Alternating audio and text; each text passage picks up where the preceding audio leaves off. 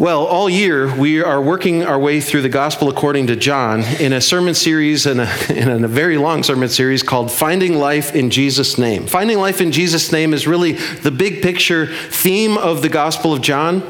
And we see that a little bit uh, every week, don't we? So today we're finishing, or we're not finishing, but we're in John chapter 8, and we're considering the second I am statement of Jesus. And what does it mean for Jesus to say, I am the light of the world? And if this is true, that Jesus is the light of the world, how important is this teaching for us today? In a world that is largely defined by darkness, by chaos and confusion, by dishonor and disrespect, by hatred and violence and war. How much do we need the light of the world? Now, I know that some days and some weeks, perhaps, or even months, I feel the darkness of this world more than at other times. And it can be a heavy burden. It can be discouraging. It can be disturbing.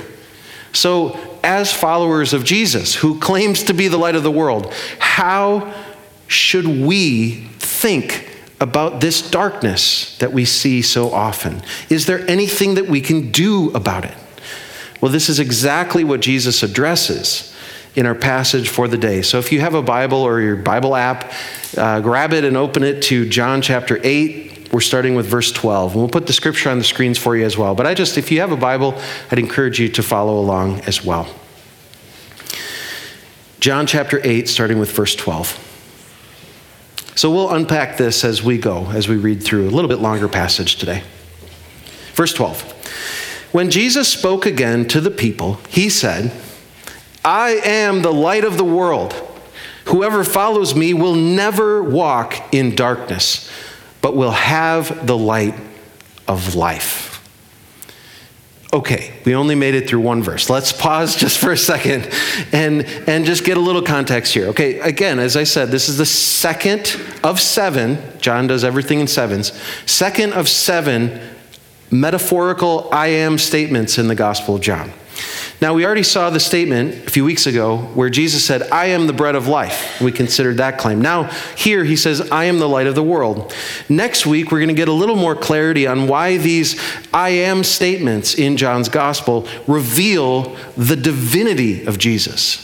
That Jesus is claiming to be God. But for today, simply notice the result of believing that Jesus is the light of the world. He says, Whoever follows me will never walk in darkness, but will have the light of life. What does that mean? What darkness is Jesus talking about? And what is the light of life that he refers to here? Well, remember again the context. Last week, Justin did an excellent job preaching through the interaction between Jesus and the woman caught in adultery. But he pointed out that that particular passage may not have been original to John's gospel. If you read it in the um, starting in verse chapter 7 verse 53 through chapter 8 verse 11 it might be italicized in your bibles and there's a footnote there that talks about that so whether our current passage comes on the heels of that story or if it really was intended to follow Jesus' teaching in the temple courts during the final day of the festival of the tabernacles earlier in chapter 7. Either way, John says that when Jesus spoke again to the people, he made this claim. Okay, I think we're ready to continue and see if we can learn more about what that means. Look at verse 13. The Pharisees challenged him Here you are, appearing as your own witness. Your testimony is not valid. Jesus answered, Even if I testify on my own behalf, my testimony is valid. For I know where I came from and where I am going, but you have no idea where I come from or where I am going. You judge by human standards. I pass judgment on no one, but if I do judge, my decisions are true because I am not alone. I stand with the Father who sent me. In your own law, it is written that the testimony of two witnesses is true. I am the one, I am one who testifies for myself. My other witness is the Father who sent me. Then they asked him, Where is your Father? You do not know me or my Father, Jesus replied. If you knew me, you would know my Father also. He spoke these words while teaching in the temple courts near the place where the offerings were put, yet no one seized him because his hour had not yet come. Okay, let's pause here again. There's a lot going on, right? So Jesus makes this claim to be the light of the world. I am the light of the world. Whoever follows me will never walk in darkness. Okay, in response, the Pharisees aren't like, tell me more, Jesus. They're like, how can we get the light of, of the world? The religious leaders of their day uh, challenged Jesus, John says. And specifically, the validity or, or literally the truth of his testimony. This is a formal version, I think, of the schoolyard reply of, yeah, says who? I don't know if you ever heard that on the playground, but that's what the Pharisees are saying. Like, like says who, Jesus? Says you? Well, they're not totally out of bounds here. Because according to Deuteronomy 19, verse 15 in the Old Testament, uh, one, quote, one witness is not enough to convict anyone accused of a crime or offense they may have committed. A matter must be established by the testimony of two or three witnesses.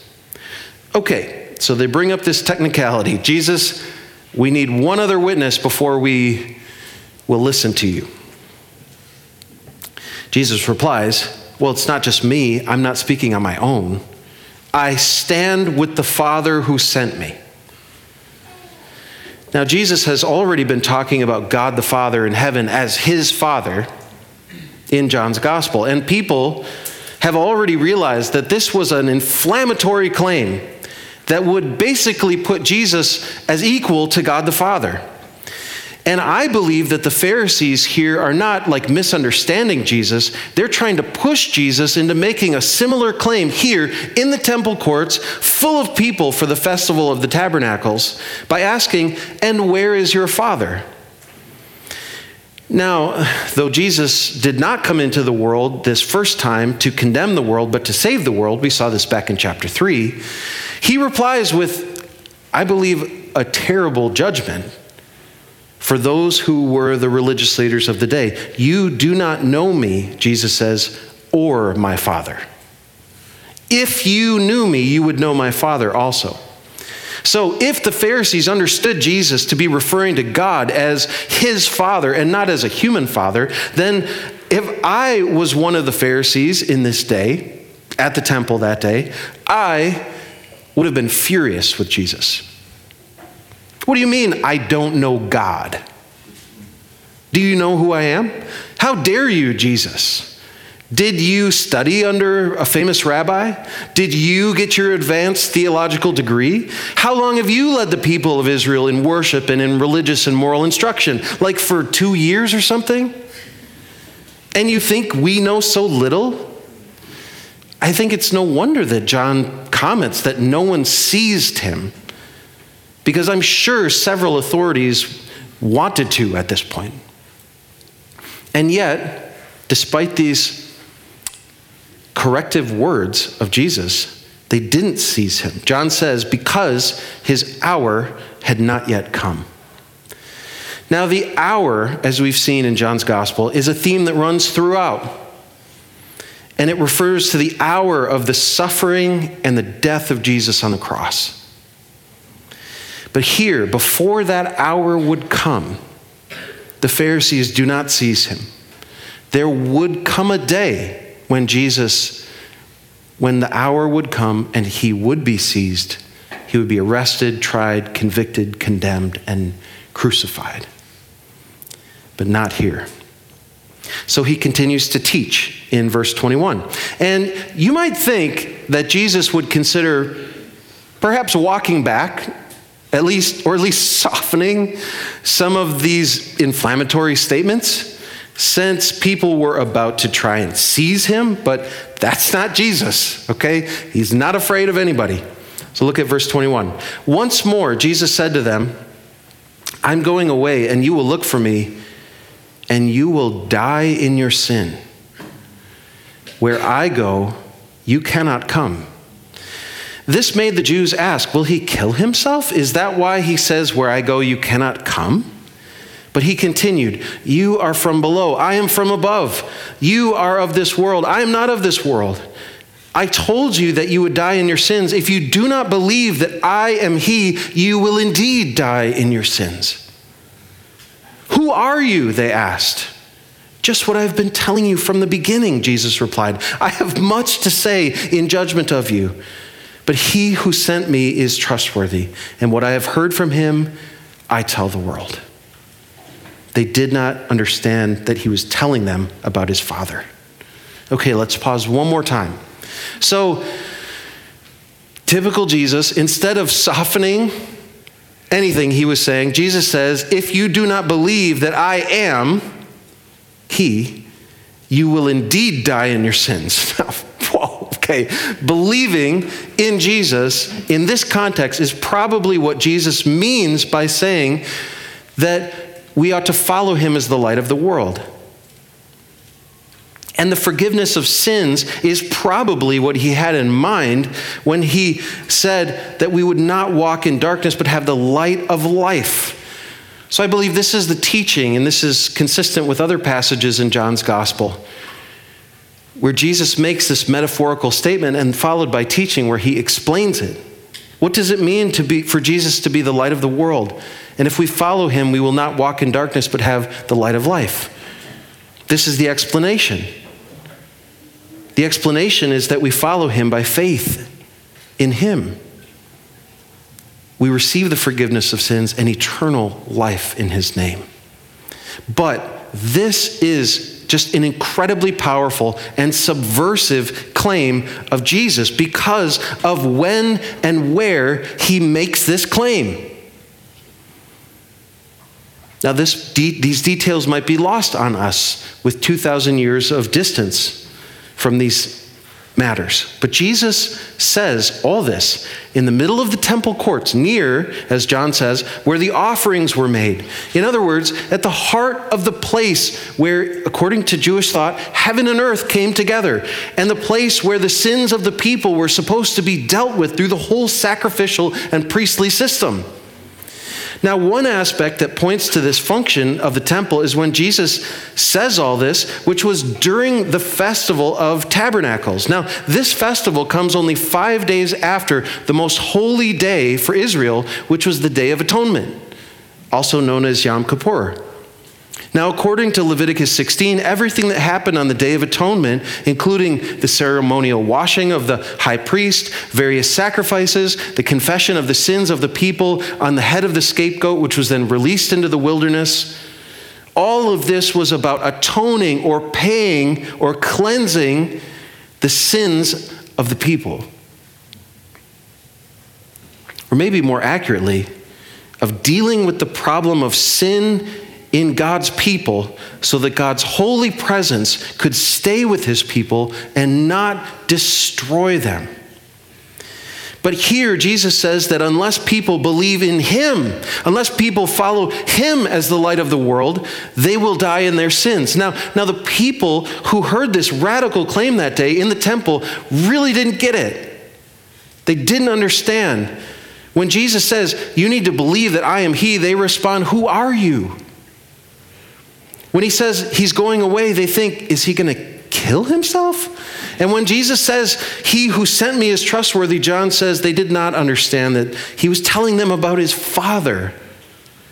Now, later, there were many who would understand and believe in him. Later, the Christians realized that the Day of Atonement wasn't enough to deal with the problems of sin and death. It's part of, it's a big idea of the whole letter of Hebrews in the New Testament.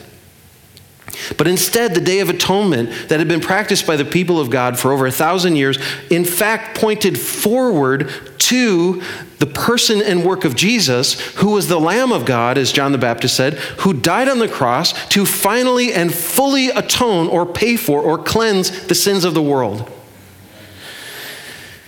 Okay, but before the hour, before the cross, people just didn't fully understand who Jesus was or what he came to do. But, however, there was still hope. Let's finish this with verse 28. So Jesus said, When you have lifted up the Son of Man, then you will know that I am He, and that I do nothing on my own, but speak just what the Father has taught me. The one who sent me is with me. He has not left me alone, for I always do what pleases him. Even as he spoke, many believed in him. This is God's word. Okay, so Jesus has yet another wild day to his teaching ministry. At certain points, it looks like he's going to be arrested. Perhaps some people were upset. A bunch of people don't get what's going on. Uh, at other points, it might seem like some of the people were going to try to seize him and make them their king. but Jesus has, just has this in the center of all this swirling chaos. He has this poise, he has this confidence. And John tells us why here at the end of this passage. And this is so significant when you think of the mentality and the attitude of Christ. The one who sent me is with me. The one who sent me is with me. He has not left me alone, for I always do what pleases him. For Jesus, the fact that his Father in heaven was with him was all he needed. He didn't need to be perfectly understood. He didn't need to be liked by everyone. He was secure. And some of us today need to learn this security. But at any rate, this passage closes with another reference to the cross of Christ. When you have lifted up the Son of Man, Jesus says, then you will know that I am He and that I do nothing on my own, but speak just what the Father has taught me. We have the work and the words of Jesus. We have his work on the cross and we have his message, the word. Then you'll know that what I'm speaking is from the Father. In other words, when I have been lifted up on the cross, then you'll understand who I am and what I am doing. However, this phrase might point past the cross as well, or perhaps through the cross to the resurrection, because the word that John uses for lifted up can also mean exalted. And John does this throughout his gospel. John is artsy. He uses interesting language, he uses interesting signs and I am statements. He's got I've the picture we've used from the beginning is that he has curated an art gallery for us. This is just another example of John's artistry. When you have exalted the Son of Man, then you'll know who I am and what my message is all about. Now, maybe John means for us to think of both the cross and the empty tomb. That's what I think. But in response, John says that as Jesus spoke these words, even though the people didn't fully understand what he was talking about at this time, he says that many believed in him. They trusted him. They took him at his word. Now, this I think this is just a wild passage, right? it's just a regular day for Jesus in his teaching ministry. I would need a nap after this uh, encounter, but Jesus just seems to continue on. Well, all the way back in the prologue of John's Gospel in John chapter 1, John set us up for this teaching by writing these words. Just listen to this. In him, meaning in Jesus, was life, and that life was the light of all mankind. The light shines in the darkness, and the darkness has not overcome it. The true light that gives light to everyone was coming into the world. He was in the world, and though the world was made through him, the world did not recognize him. He came to that which was his own, meaning his own people, but his own did not receive him. Yet to all who did receive him, to those who believed in his name, he gave the right to become children of God. And we see all of that in this passage, don't we? Except, we do, except for the, the part at the very end of becoming children of God. But guess what comes next week? Very, the very next passage, we get into whose children are the children of God.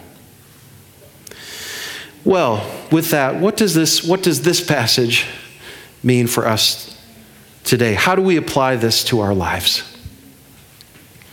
Well, I could end with a meditation on the idea of Jesus being the light of the world. And the Bible is full of references to light, that God is light, that God's word is a lamp to our feet and a light to our path. Or the promise of God in Isaiah that when the Messiah would come, he would be a light for the Gentiles, that my salvation, says the Lord, may reach the ends of the earth. And there's a lot of other light passages in Scripture. But in a few weeks, with the story of Jesus healing the blind man, we're going to come back to this theme of seeing with spiritual sight Jesus as the light of the world.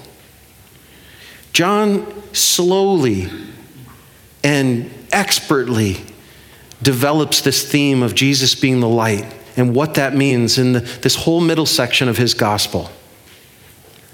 So instead, today, I'd like to focus a little bit more on the darkness than on the light.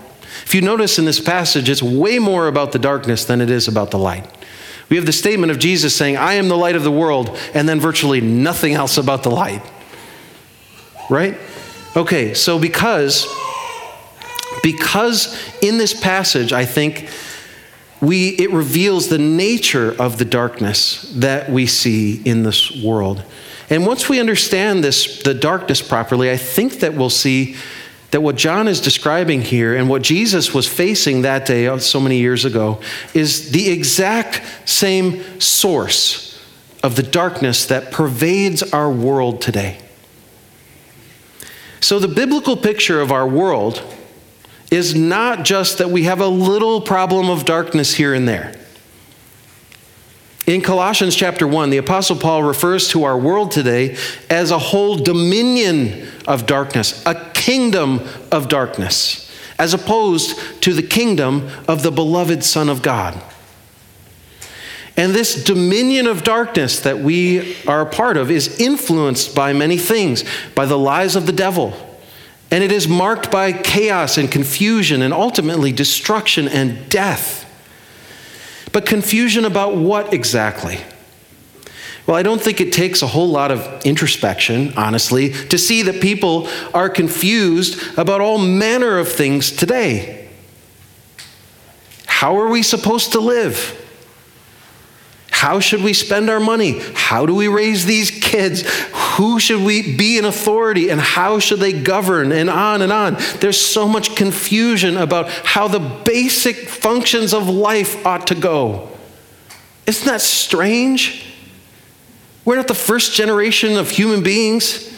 How have we not made more progress with these basic ideas and questions of life? Because it's a dominion of darkness.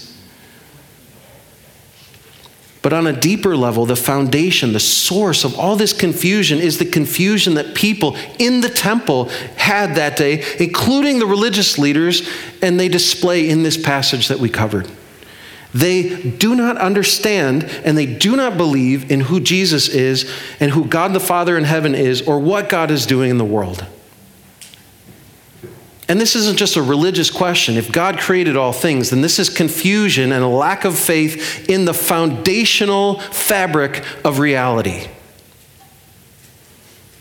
Look at the questions of the people in this passage. Why should we believe your testimony, Jesus? Where is your Father? Are you going to kill yourself? Who are you? What John is arguing here is that the darkness of this world, and by extension, the source, the headwaters of all the darkness in the world, is failing to believe in Jesus, who fully reveals who God is and what God has done and what he has promised to do. A work that culminates in his own death and resurrection, which has forever broken the power of sin and death. The darkness this darkness of failing to know and accept the revelation of God in the person and work of Jesus Christ, this is the source, according to the Bible, of all of the chaos and the confusion of this dark world. But praise God, because Jesus has come and He is the light of the world. So, what do we as followers of Jesus do in response to the, the ocean of darkness around us in this world? Well, consider the ministry of Jesus. Follow him. He came not only to teach, but he came to feed those who were hungry and free those who were enslaved and to heal those who were sick, to restore those people who were outside into community and purpose once again. And yet, he didn't just come to meet the physical or emotional needs of the people. He also came with a message. He came to proclaim the good news of God, that in him and through him, God the Father was working out his promised rescue mission. And so it is by faith in Jesus that men and women are freed from this dominion of darkness and delivered into the kingdom of light, the kingdom of Jesus, the light of the world. But how? How can it be that this kingdom is received simply by believing in Jesus? How did he accomplish this work? Well, again, friends, it was on the cross. Remember, darkness fell over the land. On the cross, in the hour of his suffering and death, this was when Jesus bore our darkness. It was on that day that Jesus fulfilled everything that the Day of Atonement was pointing towards for countless generations. And what was the result? The result was that there would be a way that we could become children of light. Born again, born anew now in the world, but no longer of it. So, so we might be people who could be a light as well. So may we be people, church, who shine a light into this into the dark places of this city and into this world. May we be people who work to stop and reverse and restore the effects of darkness around us. But may we be people who never tire of telling others this good news the story of a king, a king of light, who broke into this kingdom of darkness to redeem us and who is indeed the light of the world. Let us pray. Lord Jesus, please help us. Help us to see who you are truly. And help us to believe your word. And Lord Jesus, I pray for the work of your Holy Spirit in our lives, in our hearts, and our minds today. Fill us with your Spirit, Lord, so that we might be able to be people who are a light into the darkness around us. Lord, would you lead us if there's an area of darkness in our own hearts, in our own minds, in our own lives? Would you help us to turn from that and shine the light of your, the goodness of your gospel into that darkness? So that we might experience the freedom of forgiveness of sin and, and the light of life once again.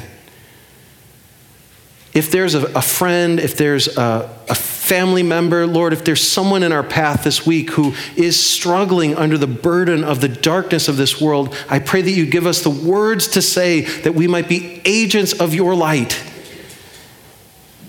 And we might offer a word of hope, a word of encouragement, a word of truth to them. Lord Jesus, we cannot wait for your return. We cannot wait for your promise that one day you will make all things new because the weight of this dark world is heavy. And so, in the meantime, Lord, we trust you and we love you. And I pray that you would give us the power to follow you as our light well. Not just for, not for our name, not for this church, but Lord, for your glory. For you are glorious. You are the light. We pray in Jesus' name. Amen. Please stand.